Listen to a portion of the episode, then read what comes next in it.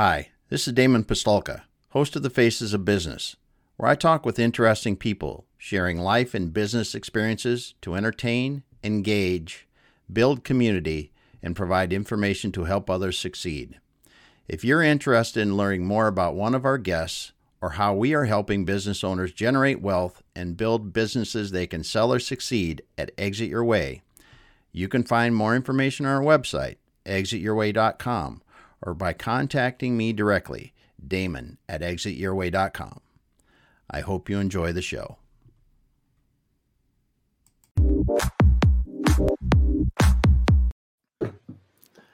All right, everyone. Welcome once again to the Faces of Business. I'm your host, Damon Pistulka, and I am excited for our guest today. I've got Andrew Penny, and we're going to talk about the common traits of businesses that thrive. Andrew, awesome to have you here today. It's great to be here. Thanks for having me on. I'm uh, I'm looking forward to this. Man, I am excited. I really am excited because I was looking at your background. You know, we talked before and looking at your background, and we actually met because you were on the manufacturing masters, and and that's how we met through the manufacturing masters with uh, with Darren and and Vince there. And uh, I actually have a video that I recorded. I don't know when it's going to come out, but we'll see. But that's this is cool. It, it's good to talk to you because, man, you help people with marketing, mid-size uh, companies with marketing. I think it's really cool what you're doing. But I also think there's some other stuff that's that that we want to talk about. As I said, the common traits of businesses that thrive because you describe it well uh, on on your uh, LinkedIn profile where you're talking about you think that good societies are founded on well-run privately held businesses. So can you this let's first of all this I, I wanted to jump right into that, but let's talk about your background a little bit because man, your background is interesting because you you work for some really interesting stuff coming up, and then you've been consulting for a while. So let's talk about your background first. I was getting excited there. Yeah, you want the resume? I mean, I can go on for hours.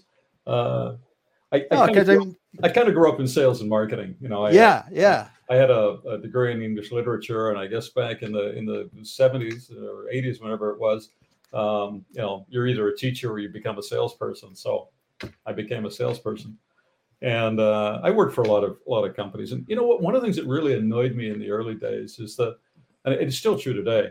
Um, the, the the marketing folks didn't know what the sales folks were doing, and oftentimes yeah. the marketing people weren't talking to the client, you know, to, to the prospect, to the marketplace. So there was this disconnect. You know, marketing would be off selling this message, and sales would be mm-hmm. marching in a different direction, and that just just bugged me all the way along. So anytime I I uh, at one point I, I, was working for one of Canada's uh, it was actually the first uh, mobile telephone company, uh, Bell Cellular, Yep. And uh, I was, I think I was employee 14. And wow. I just said, no, you know, we've, we've got to get marketing and sales singing the same song. So I kind of uh, subsumed marketing into my department. And, you know, we, we actually did really, really well with it. We put some very interesting strategies together and scooped the competition and had dominant market share, uh, blue chip clients. So it worked really, really well. But it was a, it was a, it was that difference between sales and marketing that bugged me and um, you know that continued to itch me a little bit, and I I, I didn't know what I didn't know. Mm-hmm.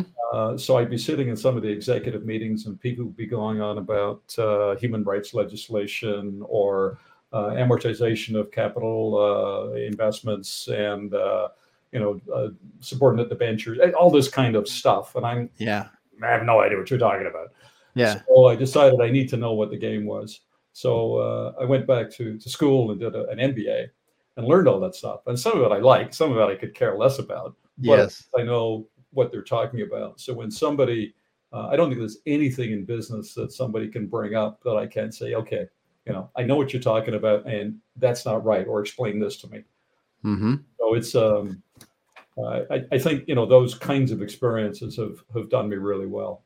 But, uh, yeah. but do go back to that you know that's one aspect of alignment that sales and marketing alignment that really does need to be uh, organized properly well there's no doubt i mean because you see this all the time and it, and it was a lot more years ago than it is now because it's it you know it'll kill a business now whereas years ago you kind of got away with it but if you're not speaking to your customers now you're it's really hurting. It's not just a little bit inconvenient, yeah. it's really hurting.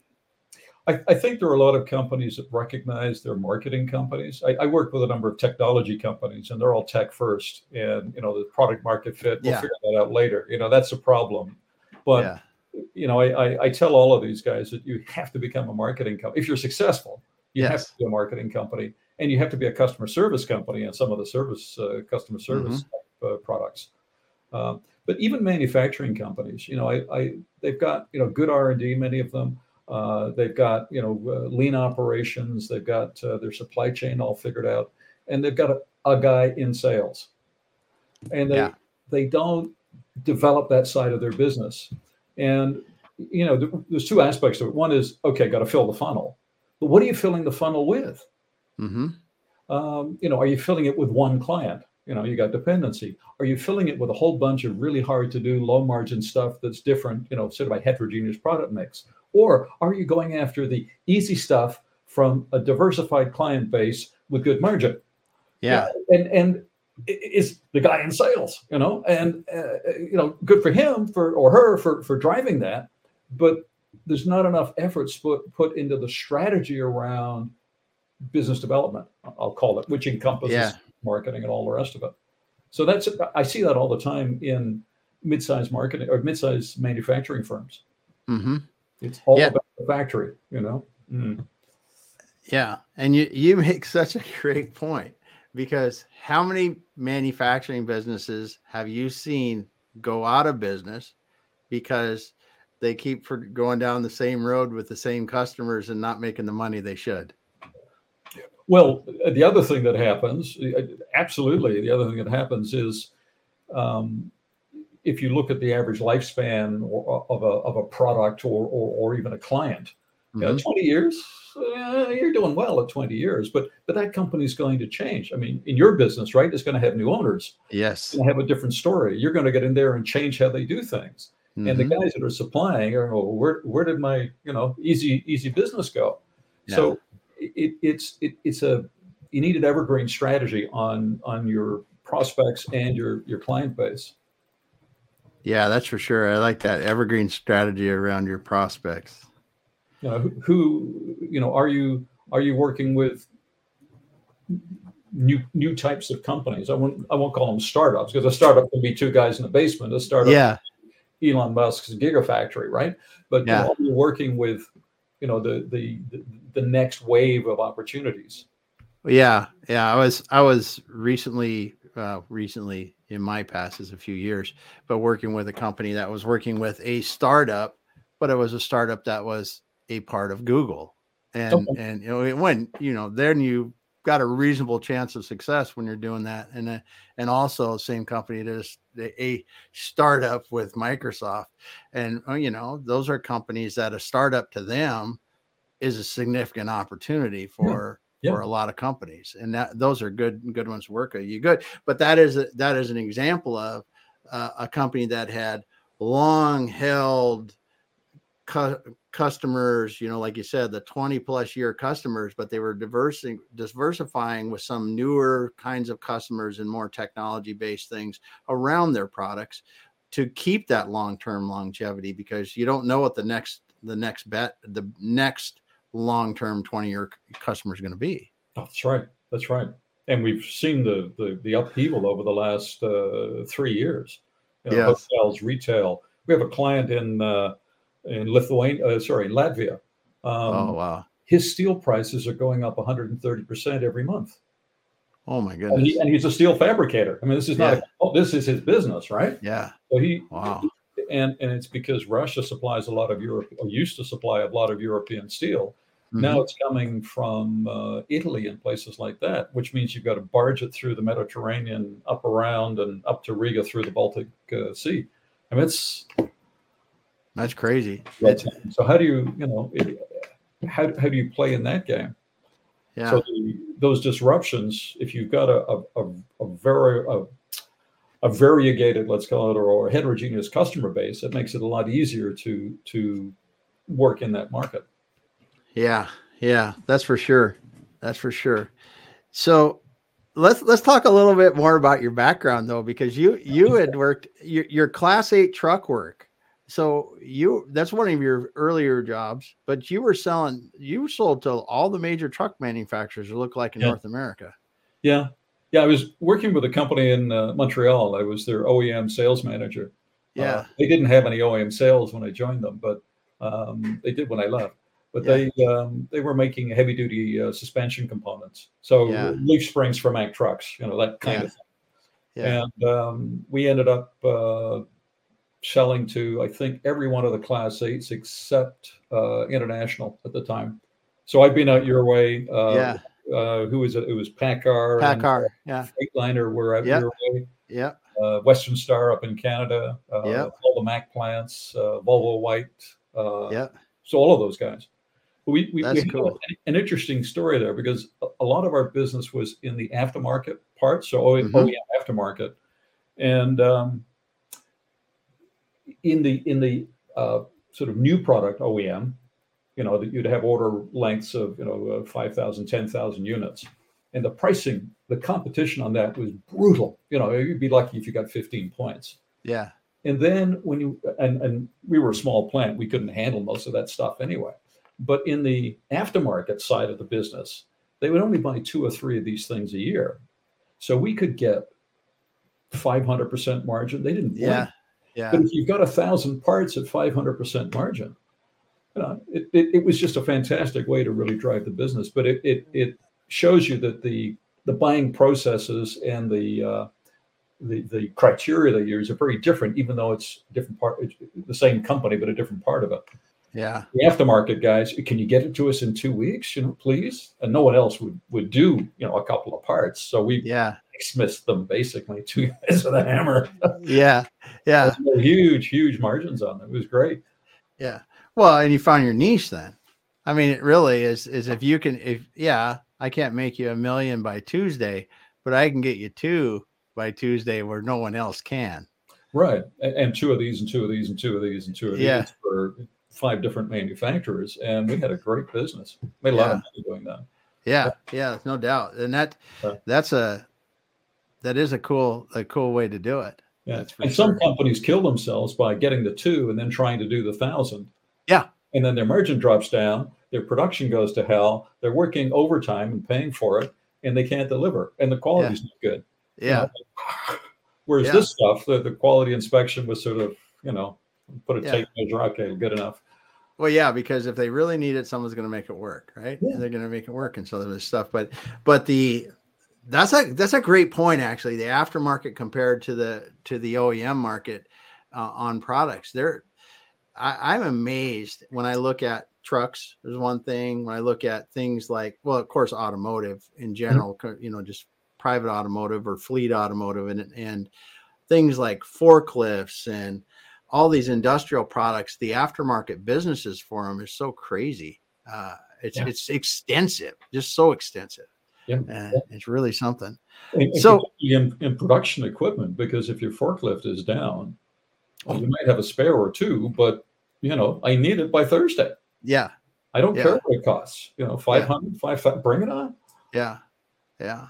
There's been some e-commerce uh, in the forklift space. Have been some really interesting e-commerce, and they must be resellers or something because I've I've seen them with you know SKU counts of in the millions, and I was like, so it must be they must be aggregating from all okay. different kinds, like something a, like that. A meta distributor or something. Yeah, yeah, it's it's pretty interesting. So you were in you were in like you saw before. You were in the telecom industry earlier and yep. then you were with some of the first national uh, internet providers in Canada. Yep. Yep.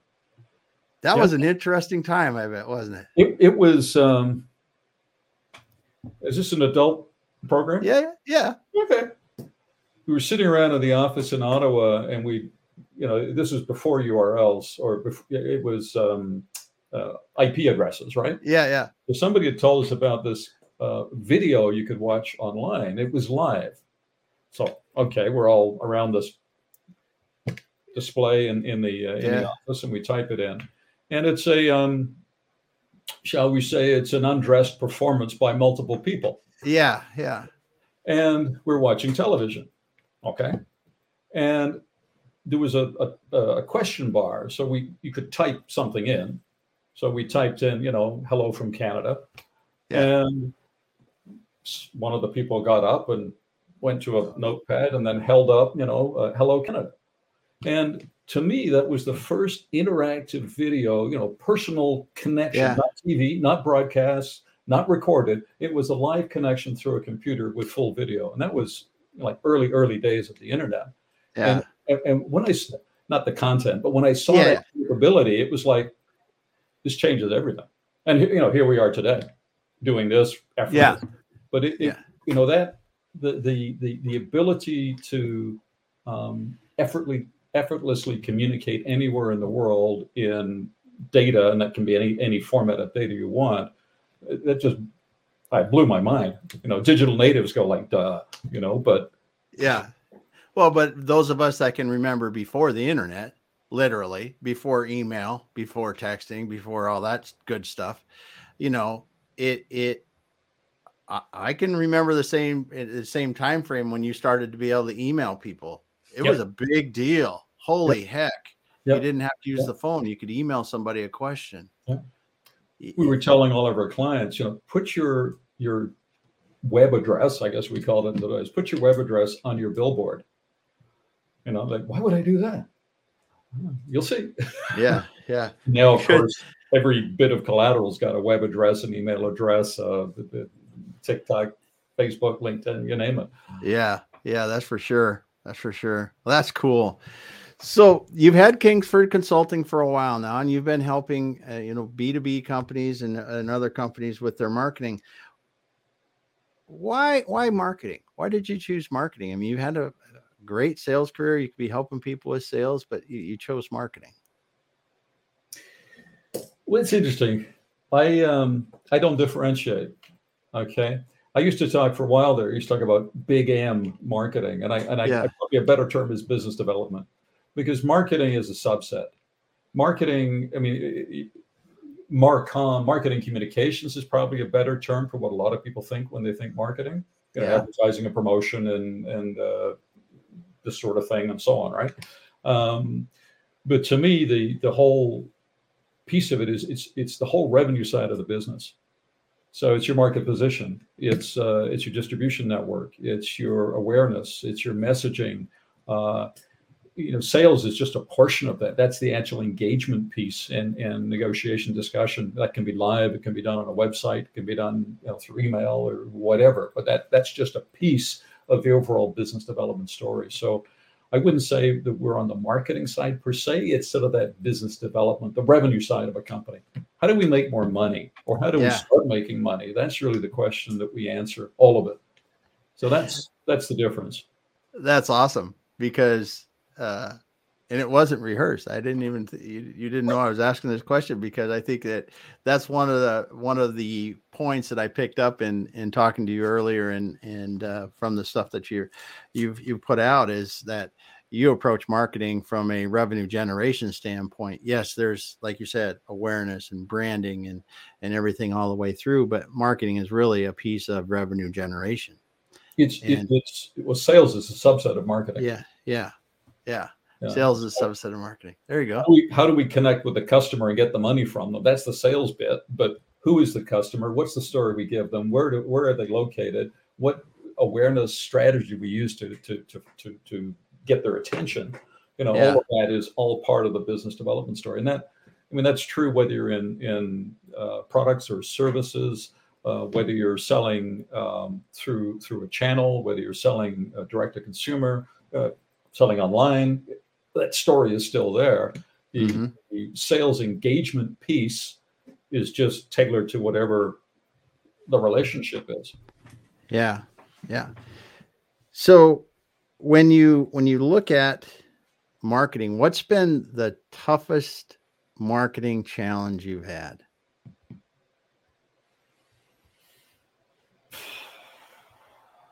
Or just say the toughest product or business you've ever had to help, industry, something like that? Just when you go, man, that was tough, but we got it. You know, I remember the pain. I can't remember the instance, but um, there you go. We we tend to use something we, we call it a position statement. It basically says, what do you do? Who do you do it for? Who else does it? Why you better? I mean, that's that's the model. It's, yeah. it's a little more than that, but that's that's the essence of it. So you know, we start with a customer. We look at okay, what what do you got? What are you? You know, what are your capabilities? What are your aspirations? And what what can you deliver? What can't you deliver? So you know, so what do you do? You know, we, we look at that. Mm-hmm. Um, okay, who could we do it for? And you look at you segment the market, right? You yeah. look at the addressable market. You look at the segment. You segment the market, and then all those segments. You look at okay, who what are they competing against in those market? That can be a competitor. It can be inertia. It can be do it yourself I mean, what do you what do you what are you having to overcome in that market? And then why are you better than whatever it is you're trying to overcome? So that's the that's sort of the the the the, the, um, the algorithm we look at the market through, mm-hmm. and you have to get it all to work, right? So okay, that's a good market. Oh, we can't compete. Okay, but you know this would be good, but we don't do that. So that system has to work. And sometimes you get to it where, you know, the company just is really has no advantage, no real hard advantage in any one marketplace. It's really tough. Um, yeah. It, it, and usually it's a tired company. Oftentimes they're doing this, and you know they're they're wondering why they're they're about to crash, and can we help them? And uh, oftentimes it's too late because the, you, you really have to reinvent what what do we do? Because that's yeah. What we're yeah. doing nobody wants is what what or, or fewer and fewer people want. So how do you reinvent the, the what do we do so that it becomes relevant? Um, yeah. but i tell you there's there's particularly now particularly with manufacturers there's a really interesting way to differentiate. Um, i'll give an example. We've got a client in argentina and they make uh, farming implements. Mm-hmm. right? So um, hay balers uh, baggers um, the stuff you pull behind a tractor, right? Yep. Very familiar. And, um, you know, they want to come to North America. You know, why not? You know, it's uh, Argentina's got a pretty robust agricultural uh, environment, but yes, they do. You know, you know, the sort of the corn belt of Canada and the U.S. is it's ripe for no pun intended. It's ripe for for market expansion. Um, when you look at the market, though, there's this company that sells green tractors, uh, John Deere. They've got three thousand dealers. Yeah. So how do you break into the market? How do you how do you um, you know how do you compete on service? How do you compete on you know they're everywhere. So the, there's a there's a slice of almost every incumbent market right now that has gone digital. And out of the people that own farms, you know, we, we've got the numbers. I think we determined that something like oh, I think the number's like 30 or 40,000 farms are run by what I would call a digital farmer.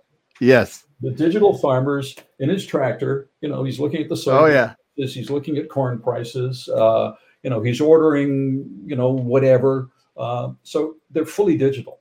They get yeah. You know, they buy yeah. on Amazon. They would buy a Tesla like this online. Yeah. Uh, yeah. So we don't need you know, uh, 300 or 150,000 uh, clients, okay, for our Argentinian guy. We, we need like a few thousand would be marvelous. Yeah. So there's a slice of the market that will buy online. So the, the competitive strategy is direct to consumer, but tailor it not not to you know somebody who's say 55 and you know yeah profile and doesn't have a TikTok account and isn't on Twitter, right? You know, forget it. So you you tailor it to that very narrow slice of the market and you differentiate on distribution. You don't differentiate on on quality. You don't differentiate on the, the the, the, color of the machine. You don't look differentiate on features and fun. Those are all table stakes. It's got to work, right? Yeah. You differentiate on distribution, and that to me is is a, an excellent way for a lot of manufacturers to change the game. Disintermediate. Get rid of the of the channel, not for your whole market necessarily, uh, as a mm-hmm. new entrant in a market, I mean, it's it you, would be dumb not to do this. But if you're trying to to work your market, then maybe if you're developing a new product, take that's that doesn't wouldn't be carried by your existing channel. Yep. That's the one you go direct to customer with. Mm-hmm. It's a it's a well in in in that industry, um, retail prices uh, it's about a hundred percent markup. So a a hundred thousand dollar yeah has fifty thousand dollars worth of margin in it. Yeah, you, you can keep it all as a manufacturer, or if you give up half of it for you know to have a price advantage, or give up half of it to you know, I was joking. You you could, from a service point of view, you could afford to fly a helicopter in, you know, with a guy in a wrench to fix it, right? Yeah. so the, the market is is uh, that particular market. The channel is is, is very bloated and very wasteful when yeah. you what technology can do. So. Yeah, that's awesome because it it just it shows the vulnerability of of the market because as totally. as we know that market is changing those buyers are changing every single day the the the the, the amount of digital buyers and farmers or in any market any buyer you look across and this is manufacturing across. If if every manufacturer that's listening to this right now should take note of it because if you're not and i it's funny you said this because i get on my high horse about this a lot. Just because look the average age of the people making decisions in OEM manufacturing companies are not digital immigrants anymore. They are digital natives. They they they yeah. made the decisions based on the fact that they grew up in Google and a phone in their hand and they can do just like you said those digital farmers. And manufacturing across the board, yes, you still need salespeople, as you said, to do what you need to do. But if you're not doing it digitally, you're you're you're losing margin every you're, you're losing market share every day. So that that leads me to my next pet idea or, or concept here, and it's very true. And we talked about this before. Um, once you start selling online, you realize that everybody can sell online. Yeah. Everybody so can. Everybody can sell online, and the the um, the concept I talk about is being best in the world.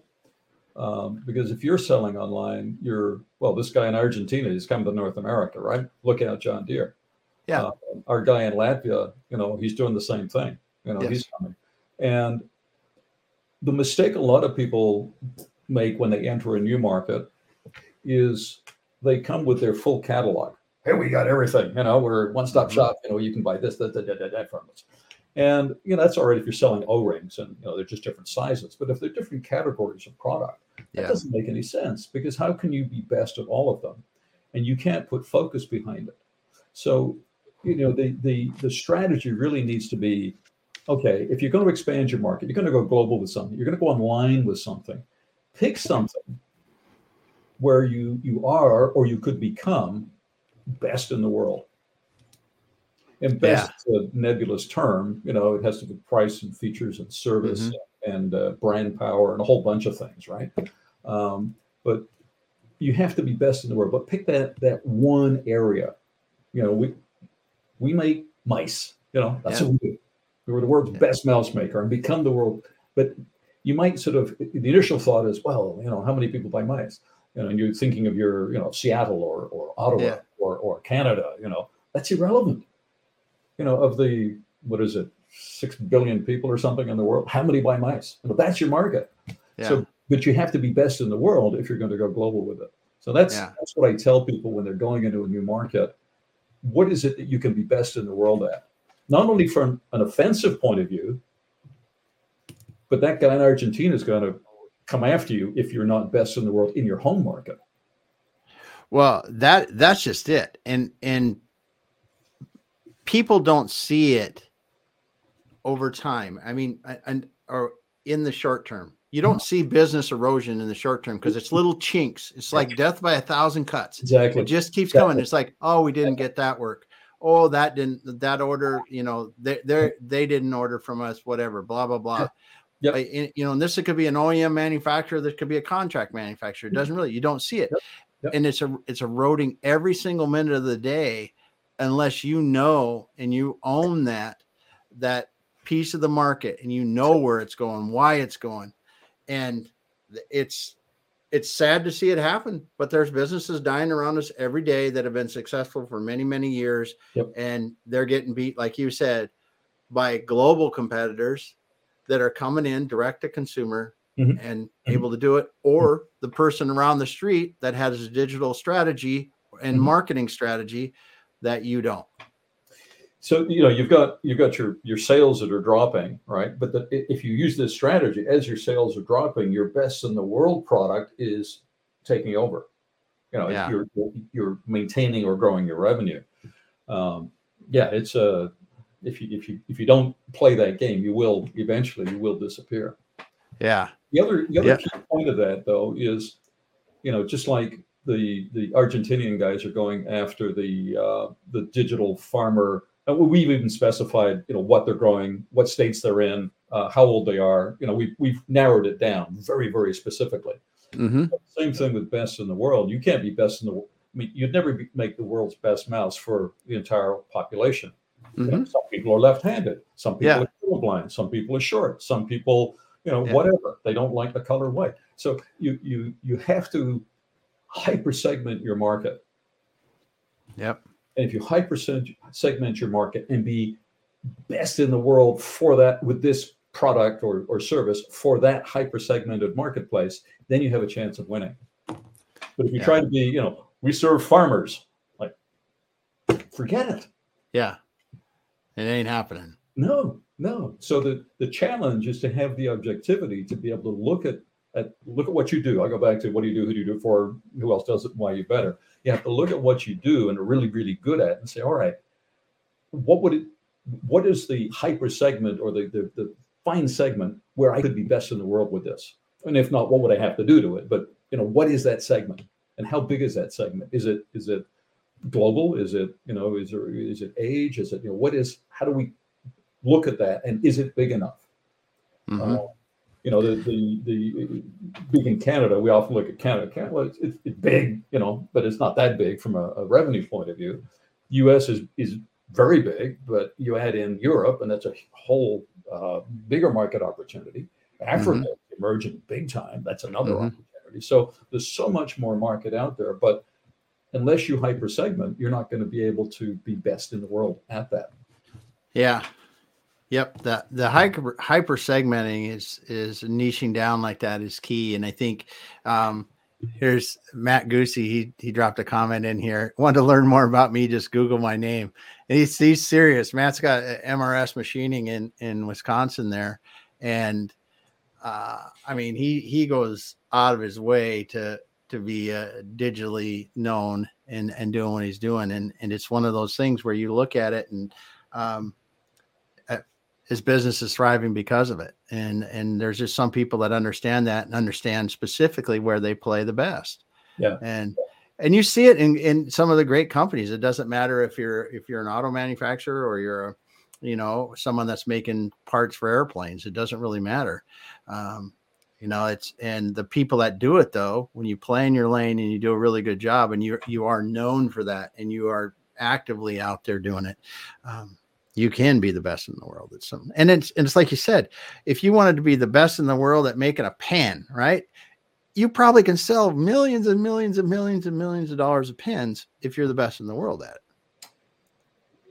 Probably, but I would still say you've got a hyper segment. Yeah. It's got to be a fountain pen and it's got to be for for people over 50 with arthritis and uh, nearsighted. You know, uh, I, I don't know. I mean, there you go. You're right. So, You're right. So when you do that, and I say to you, Are you over 50? Do you have a little bit of arthritis? Do you like fountain pens? We should talk. Yeah.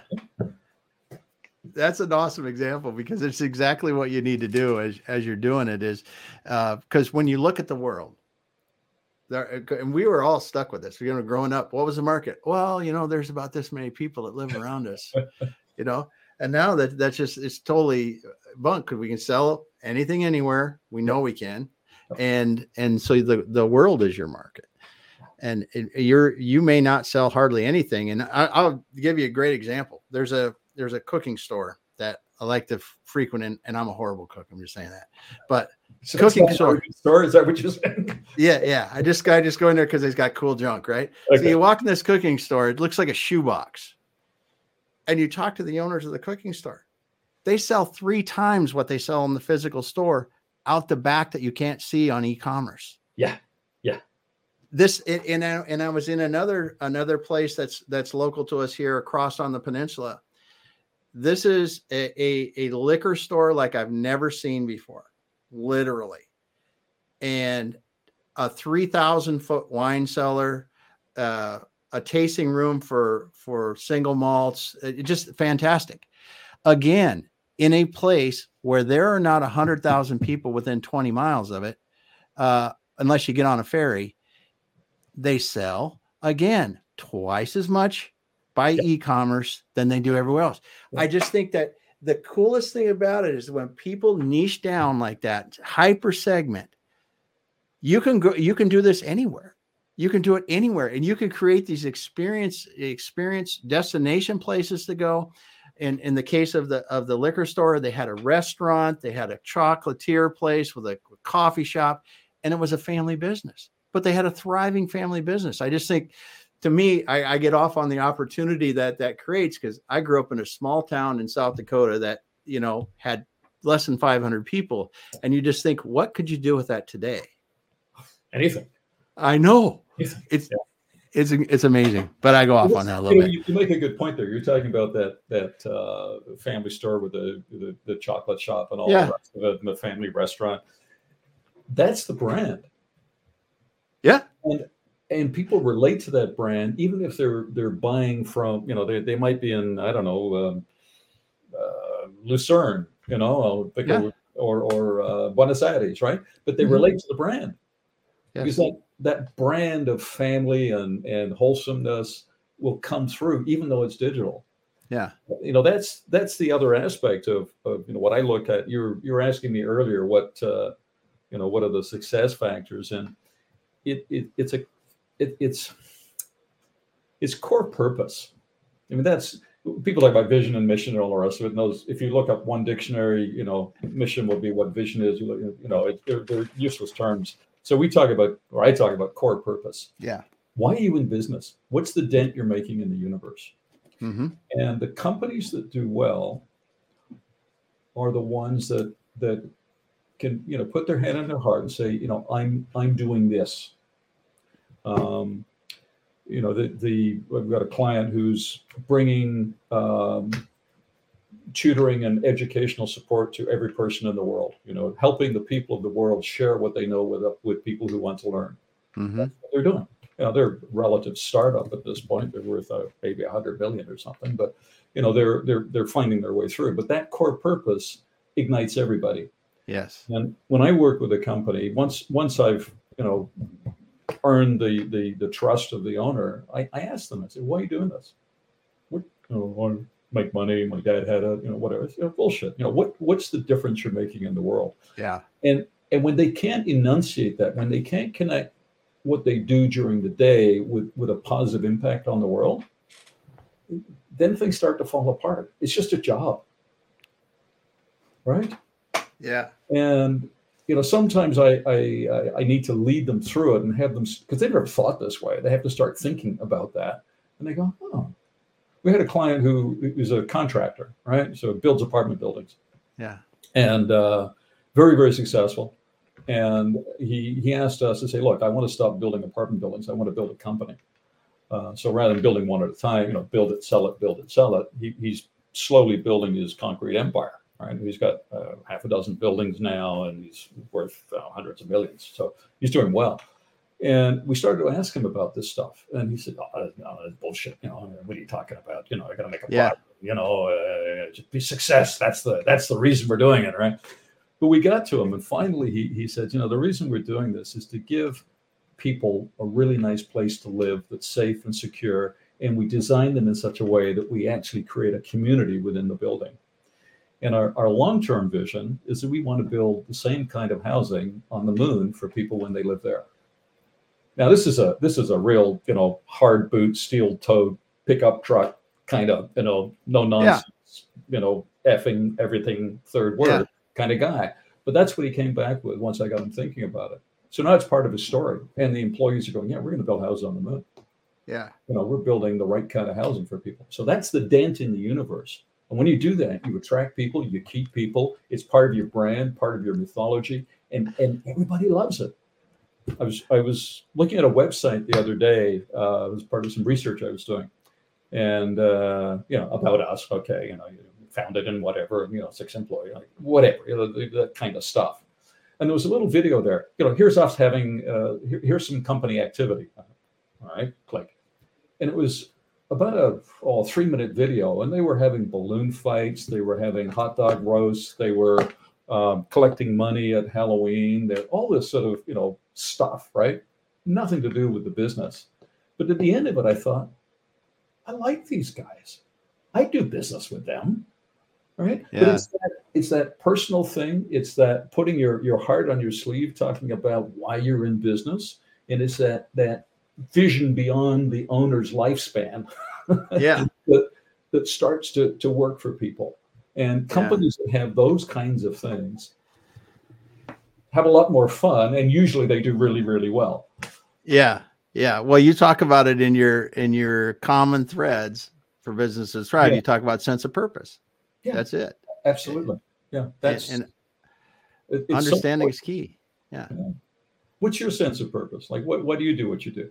what's the dent you make in the universe? Sorry to put oh, you on the spot, but no, hey. no, no. I, I want to help every business owner I can in my lifetime to to exit their business successfully, however the hell they want to do it. I'll give them the information. I just want to make that difference because there's so few people that ever get to. They work so damn long in their businesses and so hard, and so many get to the end and they end up having to liquidate or close it down or or die at their desk. There's so many bad ways that they go out. I want every one of them get them every bit of information I can so they can do it right. And I don't care if I get paid. That's good. That's good. So you're making the world a better place for those guys.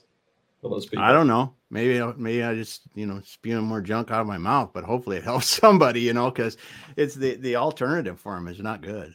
Yeah, it's not well, good. That, that's that's sort of you know our, our story as well. Um, you know, we we believe, I truly believe that a, a a privately owned company can do the right thing for the world. Yeah. look what happened in Ukraine recently. Okay, the number of of privately held companies, uh, LinkedIn posts, uh, public announcements, whatever that said we're out. You know, yeah. Russia, we're we're gone. Yeah. And they did it like almost overnight. Yep. Well, some of the larger companies did it. It took them a week or so, uh, and I'm sure they had to talk to their lawyers. Had, uh, yeah. It was kind of a corporate decision, and, and okay, yeah. it's a good decision. I don't, I don't, uh, you know, knock them for that at all. Uh, but but a private company can do things that are suboptimal profitably uh, for profits or performance, but that's the right thing to do. Yeah. Um, I'm not going to lay off Bob or Mary you know they're 60 they want to work three more years they really aren't performing anymore but they've been good people i'm, I'm going to carry them yeah right? i can do the right thing i can yeah. donate money i can use yeah i can do that stuff so that's why i want to do everything i can to help privately run businesses perform yeah. better because yeah. it, it creates good jobs it creates good communities uh, it creates uh, income for people, and, and yeah. it's not such a big deal in North America, but other parts of the world, a job is huge. You know, employed people means no anarchy, really. Yeah. I'm yeah. not going to claim world peace, but you know, it's that sort of thing. So that's that's why I do what I do. Yeah, yeah, and that's cool because it is it is. I mean, privately held businesses are the heartbeat of. You show me one economy is or the world. It is. They are. And and you're right. They can do the right things. They can make money doing the right things. They can generate wealth for their owners and their families and for generations if they do the right things. And for the community. community for the community. For the community. Yeah, exactly. I was just going to say the, the community. If you export, you're bringing in foreign yeah. dollars, right? You're, yeah. you're, you're, it's a building block. It's everything. Yeah. yeah and it's and it's so good to be able to to see i'm, I'm sure it just warm i mean some of the the stories that you get to hear about the companies and why they do things has got to be just phenomenal. Oh, it's yeah, yeah. They're, they're just they just it's interesting. There's not much of a story. They just do it. They don't yeah. look for press publicity. They don't tell people. They just do it. yeah. You know, one of these guys. Who I was involved with uh, scouts for a very long time, and my yeah. three boys were in scouts, and uh, one of these guys just he showed up with a pickup truck. He said, "I know you guys are having a big camp. I." And he's got a pickup truck full of stuff that we could use at this camp. He had, you know, water barrels and and and sort of ropes and you know Yeah. all the stuff you need for a scout camp. And we said, well, you know, wow, thanks. Uh, how much do we owe? You know, it was a couple of thousand dollars worth of stuff. Yeah. It's the right thing to do. So Yeah. we did it. Yeah.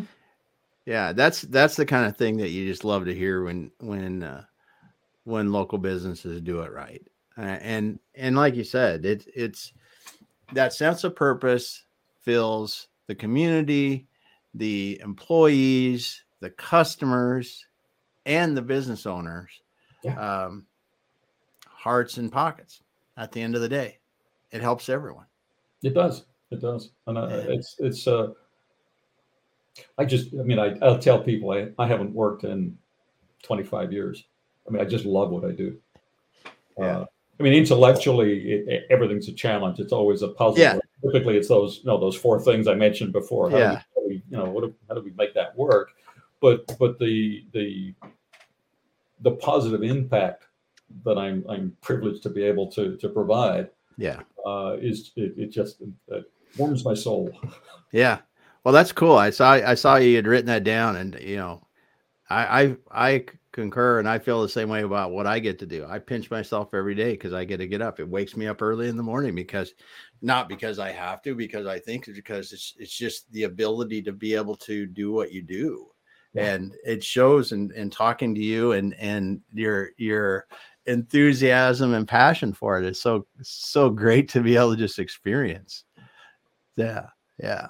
And So- watching, watching you grin away, we both got this big. Oh yeah, yeah. Because I mean, because there is nothing like there is nothing like solving those problems and helping those those privately held businesses do what they do well. and do you and- find, do, you, do you find like I do that you know I, we might get involved with a client you know with some sort of market research activity, and then we'll you know get into uh, you know business development and strategy and whatever, and then very quickly, i- it's a very privileged place to be. Is Yeah. we start we become sort of the consigliere, the advisor, Yeah.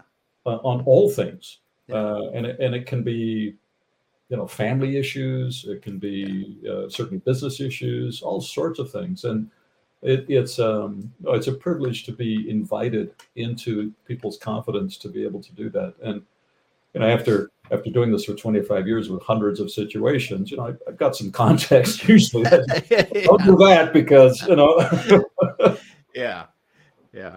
Because you've seen it before, and it, it is. Yeah. You're exactly right. Because it, it most people that are on the outside of a business don't know how lonely it is being the owner of a business. totally you know, It you is- and it- know that right Yeah, yeah, yeah. It- I mean, but honestly, a lot of business owners get up and look in the mirror every day because that's the person that's going to decide what they're going to do and how successful they're going to be. Yeah. Yeah. And and Totally. they they do need a lot of help, uh, you know, um, or they appreciate good help when they when they can have good advice. So when we when we're talking about you, let's let's go some of these common threads of businesses that thrive because you got some good ones here. And you talk about one that we talked about sense of purpose, but you talk about optimism. And I think this is this is one that you, you see every day in businesses, and it kind of goes unnoticed just because it's so common. So why do you you think that optimism is is always a common thread? It, it's um I guess when I wrote that, I must have been dealing with somebody who wasn't very optimistic. But it, it's um it's looking at every instance, everything that comes your way as an opportunity. Mhm. Um, you know, half your force, your your your company employees quit. Oh, okay, I can hire new people, or you know, as opposed to oh, what'll I ever do? You know, so it's it's always looking at business sort of half full because business is full of challenges every day. There's something that's going to happen, and you can see, you can look at it as you know the old SWOT analysis. You can look at it as an opportunity or a threat. And if you look at all of the things that happen as opportunities, then you can be much more optimistic that you've got a, a uh, an upside in it somewhere. Yeah. Uh, but if you feel like everybody's trying to, you know, crap on you, then yeah, You you you've you've got to shake that attitude, and I think you know uh, you you probably certainly me occasionally there'll be days when you're just like ah, shit you know yeah. Isn't working. Something's not yeah. right here. And you know you you kind of have to work with your peer group talk to your friends and and so to get your get your mojo back and yeah. where you go. Or yeah. go and dig a hole with your tractor or something oh i think i think you're 100% on the on the optimism one because i've worked with people that are not owners that are not and and no. when when you're in those situations or i should say not very always okay. some optimism in it yeah but when you look at people that that are generally wake up with that that glass is half full and i'm going to enjoy that half full glass you know that it's a different business yeah yeah yeah. You, know, you could have a business and that person be like that, not quite as optimistic or not very optimistic uh, and they can make money and they can do things and, and those kind of things, but not nearly as well as somebody that that is really in it with some optimism, with a lot of optimism. And the and the the, the thing that happens, of course, if you go in, into into work and start interacting with your team, and you're not, hey, it's a great day, everybody. Uh, the the the captain of the ship sets the tone Yes. And everybody's kind of like, maybe I should look for a job or this will never work. Or, you know, you you you lose that that energy. Yeah. And and if you if you if I think optimism kind of equates with energy. And if if mm-hmm. you you've got the whole team is full of optimism, you know, they got a core purpose, they've got a vision, they're building houses on the moon, and yeah, we're on our way. Yeah. anything can happen. Anything. Mm-hmm. But if you're everybody's, you know, got their boots on, slogging through the mud and feeling like life, you know, life's a bitch, and they, oh, yeah, yeah, yeah. No, I think I hundred percent, and I think that as you look at the differentiator in businesses, and I, I I equate a lot of things back to sports. You get a professional level. I don't care what sport you choose. Choose anything. When you're at a professional level, everyone is good everyone has practiced. Mm-hmm. everyone has honed their skills an awful lot. It comes down to mindset. It comes down to apt a, attitude. It comes down to feeling of of like you're saying sense of purpose. And i think optimism thinking that you can today is a good day. I've got an opportunity to win like no other because i've got a great team around me. That optimism is the differentiator. Because in business we're all professionals Yep. We're not in sports, but we're in business. And when you're in competitive environments, I think that is part of what is the differentiator between those businesses that consistently win or it's, more consistently win. Yeah. And I think it's easier to be optimistic when you have direction. So yeah. companies that don't have a strategic plan that they're running to, or yes. they don't have at least a month's plan or some sort of forward trajectory. I won't call it a vision, but what are we doing next month or by the end of yeah. the year? And how are we going to get there? If there isn't a game plan, go back to sports. If there isn't a game plan, well, do your best. You know, then it's really difficult to be optimistic because you you you're you're not getting the metrics to say are we improving? Is it going well?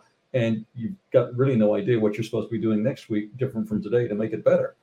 So yeah, why be optimistic? Because it's the same old crap, right? Yeah, yeah, yeah. Good. great, great. I thought that was that's awesome, dude. Because you know we talked about that and sense of purpose, and and you one last one before before we we wrap up here. You talk about vulnerability, yeah, and in there and being vulnerable is a common common thread, and so what do you mean by that? In, unless it, it, it's it starts with the with the CEO, with the owner, right? Yeah. Um, and then it goes down through an organization. But talking about the CEO, um, I've met a lot of CEOs who know everything, and they want to demonstrate they know everything. And you ask, you know, if you ask a question, they will they will have a rock solid answer and shut, try to shut you down. Their job is to is to prove that they don't have to listen to me. And a CEO who is open to questioning themselves, opening to to being critiqued, can improve. But if you if you if you know it all and you want to just demonstrate that you know consultants, hey, who needs a consultant? Yeah, yeah. okay, fine. Have, have yeah. a wonderful day. yeah. and we'll go. But but the ones who who are prepared to explore things, yeah, you know, like I'll go back to the core purpose question. You know, what do I need that for? You know, so getting into that with someone that that's a vulnerability. That's sort of you're going to an area where they don't have any uh, experience, any any path to, to tread. Mm-hmm. you know, we're exploring it together. So that's vulnerable. You can have the same conversation about, um, you know, best in the world. You know, what are you really, really good at? Uh, we're good at everything. You know, we want a prize on this, a prize on that. You know, okay, but they're they're they're not exploring. And when you want to explore, you you have to be vulnerable. Yeah, I, that's well said. And I, I read your example and I loved it when you're talking about you have to you have to want to not be the smartest person in the room or accept that you're not the smartest person in the room. And I think that's yeah. that is and I think that again comes around to in successful companies, people are curious. Mm-hmm. They know they know we're not the best. You could always be better. And and the the CEO like you described that that know it all. I mean, they obviously are probably not that curious and and not that kind of person that's going to continue to be better and i i think that i asked the question simply because I, I about this point because i think this is one of the things along with sense of purpose and and optimism that really drives the best companies because if you're not curious if you're not trying to get better every single minute of every day i don't care what you do you can do you be a heart surgeon right? Um, you're getting passed up. You don't know it, but you're getting passed up because somebody else down the street across the globe is is figuring it out better every day because they are curious. Yeah. and part of that part of that curiosity, I think, is a great expression. You know, if you're if you're the smartest person in the room, you're in the wrong room. Yeah. And yep. I think a lot of CEOs fall into that trap of thinking that you know, it's the old military deal, right? You know, the, the general knows everything, so do, mm-hmm. do what you're told. Um, so they fall into that trap of being the CEO. I'm supposed to know everything, so I got to pretend that I do, as opposed to being vulnerable to being, you know, shown up by someone else in the company. So yeah, if your executive team can challenge you and is knows more and you know has ideas, you, unless you let those ideas out and explore them, showing vulnerability, you're not going to improve because that great idea that's going to make you best in the world won't yeah. necessarily get up to the table because yeah. it'll be shut down. So yeah, I think I think that that you know vulnerability sort of is is a it, it covers almost everything. Yeah, it really does. It really does. Oh, it's been it's been awesome talking to you. I can't believe we've all spent an hour here doing this, Andrew. It's it's so great to get tomorrow. This was fun. yeah, it, it, was. It was because I'm sure when we get into the marketing that you do, and like you said about uh, creating that that that brand awareness and and it's really understanding how the marketing and sales and business development all works together in the process is so great.